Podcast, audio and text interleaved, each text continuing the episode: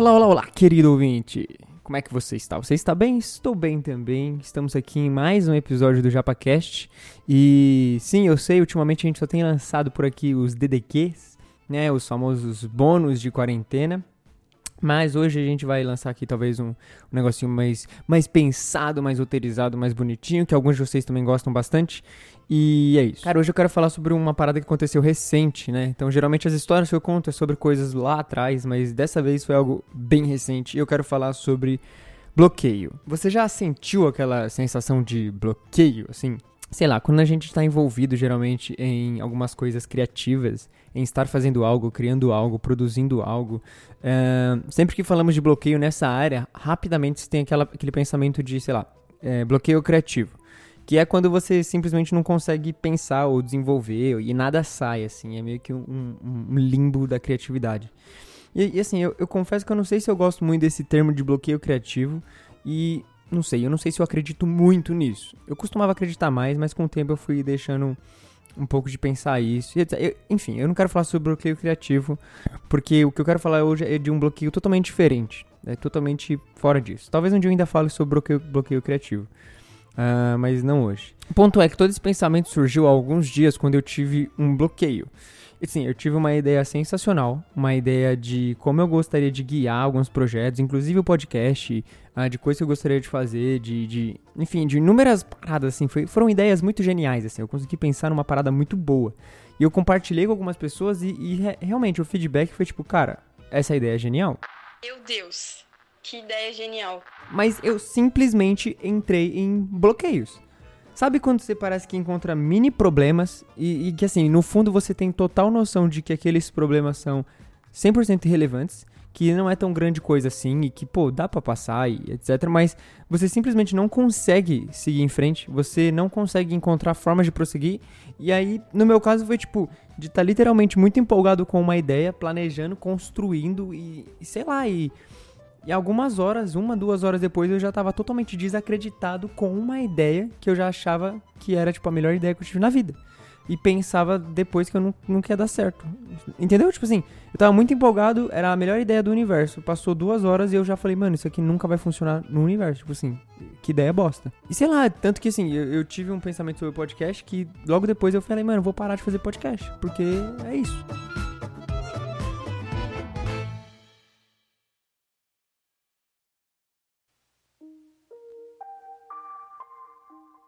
Quando a gente é criança, a gente sempre sonha com essa vida de adulto, sabe? A gente quer crescer logo porque a sensação é que temos é, de maior liberdade e que poderemos fazer o que quiser e blá blá blá. Você sabe como funciona. Você já foi criança e talvez você até seja até hoje.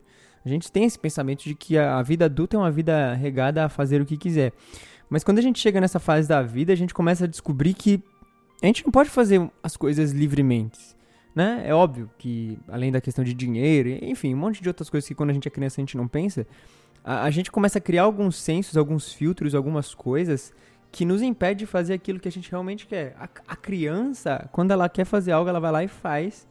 E para ela a única coisa que importa geralmente é a opinião dos pais dela, etc. E aí quando a gente vira adulto, a gente começa a colocar vários outros bloqueios. Talvez a gente tenha até condição, criatividade e, e consiga fazer algo muito bem. Só que a gente cria bloqueios e a gente mesmo deixa de fazer. Isso Cara, por que que isso acontece, sabe? Às vezes você vai estar tá lá sentado no seu sofá e você vai pensar numa ideia totalmente incrível. Ou sei lá, você vai estar tá planejando sua vida e vai encontrar, tipo, mano, ok, encontrei uma forma de alcançar os meus sonhos, meus objetivos. E agora vai, você vai estar tá tudo nesse pique.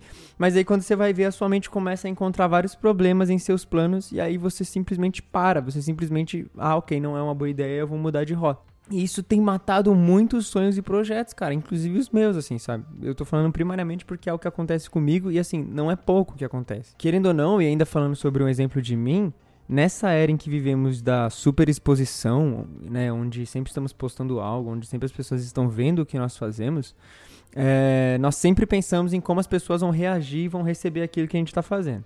Então, por exemplo, você vai lá, escreve uma música, né, escreve uma poesia, escreve a melodia, você planeja, aí você passa horas ali trabalhando naquilo e, e você realmente, sabe, uh, colocando seu coração naquilo. E você olha e você fala, caramba, fiz uma parada muito bacana, muito boa. E mas quando você pensa no que as pessoas vão achar quando elas ouvirem, é, você começa a acreditar que talvez ela não seja boa. E assim, isso é bizarro porque, uma, as pessoas ainda não ouviram. E você só está trabalhando com uma suposição de que quando elas ouvirem, elas irão não gostar. Isso é muito bizarro. Mas o ponto não é só isso. O ponto é que aí você simplesmente para de fazer. Não só a música que você já está trabalhando, mas possivelmente outras músicas depois. Simplesmente porque você achou que alguém não iria gostar da música. Eu estou usando o exemplo da música porque é o que acontece comigo, mas isso pode ser qualquer coisa. Você está fazendo um vídeo, você está fazendo um, escrevendo um texto, uma poesia, um livro, você está desenhando, você tá. Você sempre pensa na, na forma que as pessoas vão receber aquilo. E, e, tudo bem, sabe? A gente geralmente faz as coisas, a gente quer que as pessoas ouçam, vejam, curtam, né? Hoje em dia, na, na era dos likes, etc. É, a arte, de uma certa forma, a gente faz para que os outros também possam ser agraciados com aquela beleza que a gente conseguiu fazer, sabe? A beleza ela tem que ser manifesta, sabe? A beleza ela tem que ser vista pelas outras pessoas e, e é natural quando a gente faz arte a gente querer que as outras pessoas vejam. Mas infelizmente, acaba sendo que o que os outros vão dizer pra gente é um bloqueio muito maior. E isso, assim, muito maior do que qualquer bloqueio criativo.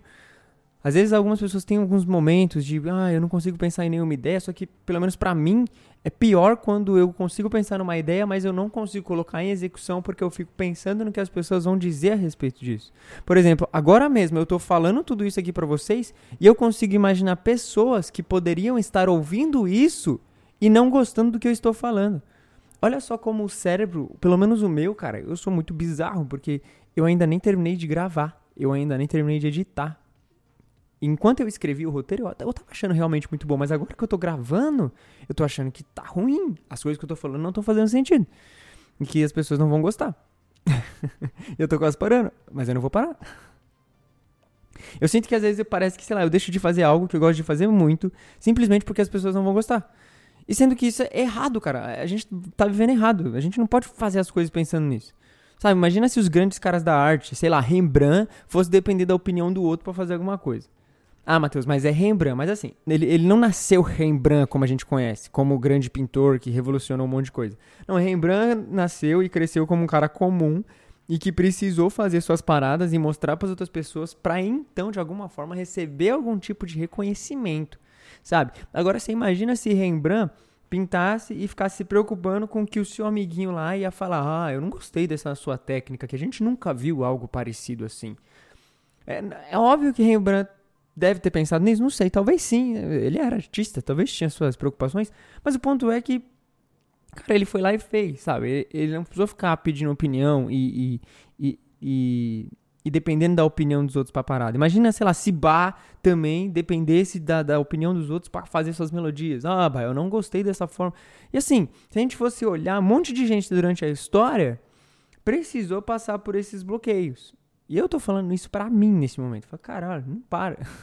Eu não estou dizendo que as opiniões alheias sejam o problema, tá? Eu não estou dizendo que, ah, olha só, as pessoas não reconhecem a nossa arte e, olha, não gostam do que a gente faz e blá blá blá.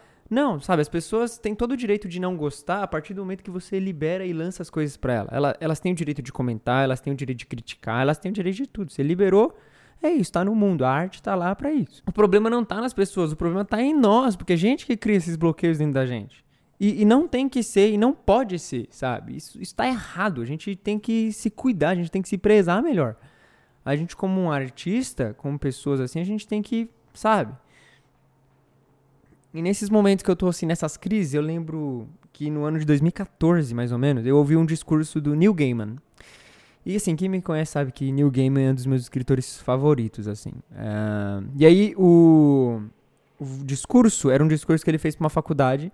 Uh, sabe, tipo aquele que a J.K. Rowling fez, que todo mundo também considera famosíssimo? Então, eu prefiro do Neil Gaiman. E o discurso é conhecido atualmente, mundialmente, pelo nome de Make Good Art. Ou melhor em português, faça boa arte. Tem até uma versão em livro, mas cara, o discurso é muito melhor, eu vou deixar no link aí para você poder assistir também. O ponto que eu quero chegar é que no, no, no, meio dos inúmeros conselhos que ele dá no discurso, ele chega num conselho que é, tipo, sensacional. O discurso inteiro é incrível, mas pra gente poder trabalhar melhor aqui, eu vou citar só um conselho que ele cita, que é o conselho que ele fala que é o conselho de número 4. E eu irei citar, então eu irei ler aqui o discurso dele que eu copiei, tá bom? Então, esse é o discurso do Neil Gaiman feito, tá no YouTube, o link tá na descrição. O conselho de Neil Gaiman é o seguinte: Eu espero que vocês errem. Se você erra, quer dizer que você está lá fora fazendo alguma coisa. E os erros por si só podem ser muito úteis.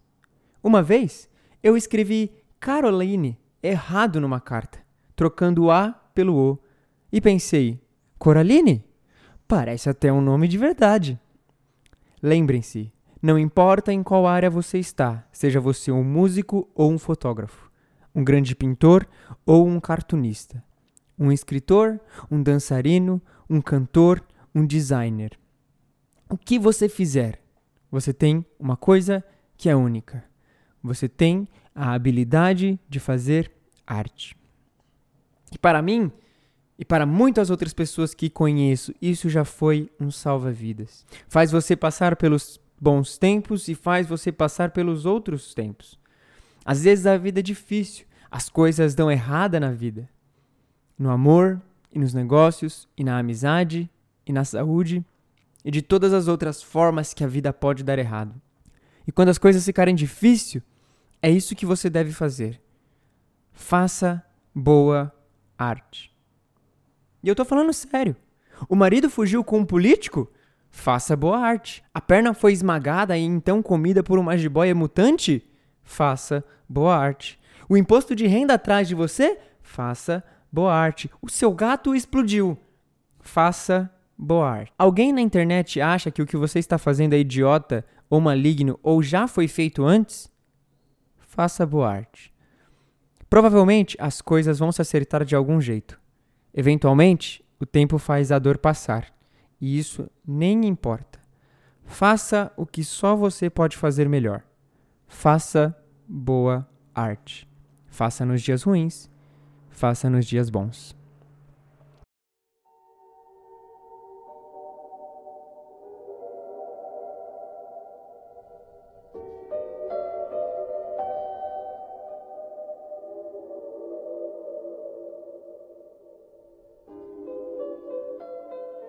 Obviamente o discurso de New Game ele não acaba aqui. Tem muitas outras coisas que eu gostaria de citar, tem muitas outras coisas que eu gostaria de falar. É um discurso de 20 minutos, cara. Então não tem como eu ficar falando aqui. Mas eu lembro muito bem da sensação de ouvir isso em 2014, porque foi um ano bem bizarro na minha vida. E na semana passada, quando eu tive esse bloqueio, eu pude reviver muito essa sensação, sabe? A sensação de que, ok, eu tô tendo um bloqueio, faça boa arte, sabe?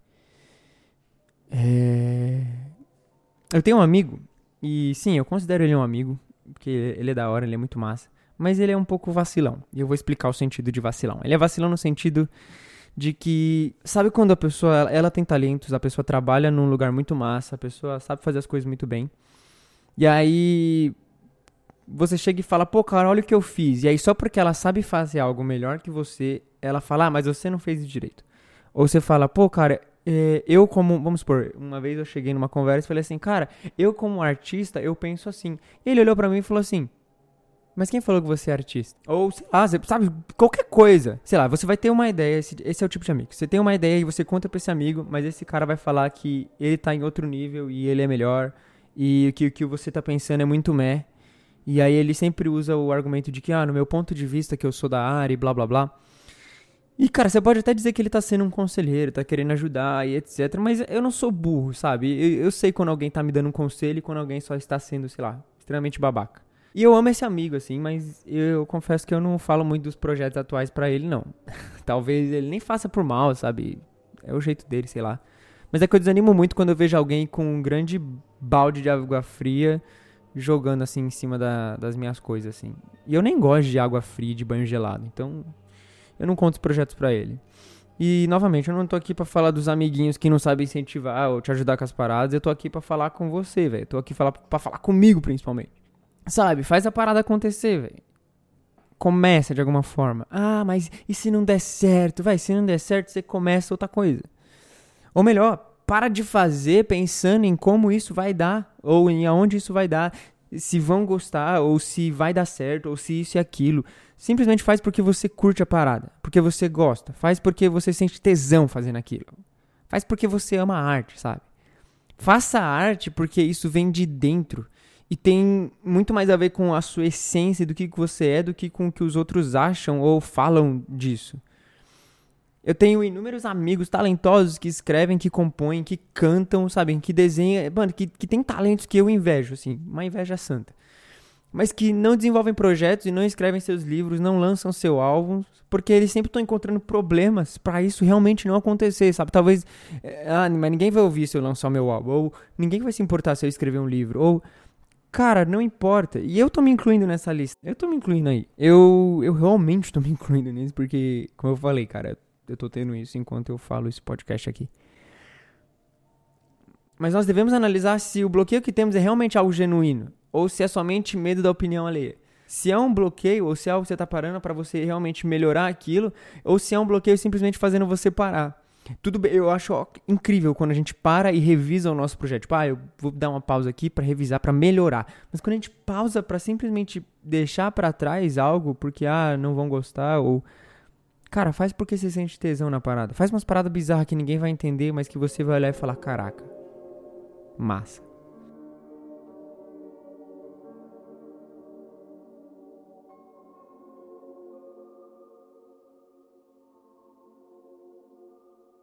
Eu gosto muito de uma citação do Francis Schaeffer, que ele vai dizer: Assim, a pessoa que realmente ama a Deus e que trabalha sobre o senhorio de Cristo pode escrever sua poesia, compor música, confeccionar instrumentos musicais, esculpir estátuas, pintar telas e mesmo que ninguém jamais veja, ela sabe que Deus vê. Cara, começa, erra, faz, acerta, erra de novo, faz, erra, faz, faz, faz e erra e acerta. Sabe, a arte não é arte quando ela encontra o sucesso. A arte é arte quando ela glorifica o, o Criador. E plateia alguma é capaz de alterar isso. Para todos os artistas que eu conheço, eu peço: não deixem de embelezar o mundo com seus erros e acertos. É isso.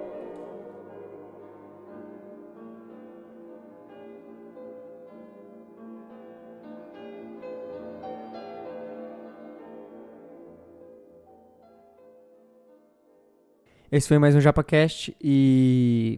Bom, eu não tenho mais nada a dizer sobre o assunto. Era meio isso mesmo. Eu só tava realmente com algumas coisas presas dentro de mim e eu precisava falar, especialmente pra mim. Cara, só faz a parada. E, e é isso. Tá bom? É isso, galera. Espero que você tenha curtido e, bom, manda aí uma DM se você passa pelas mesmas situações que eu, porque, cara, eu tô sempre num bloqueio gigante. Enfim, faça as coisas, tá bom? E me mandem, eu amo ver projetos alheios e amo amo arte independente, amo gente que faz arte por amor à arte. E tamo junto, tamo junto na caminhada, beleza? Beleza? Um beijo na nuca e até a semana que vem. Tchau.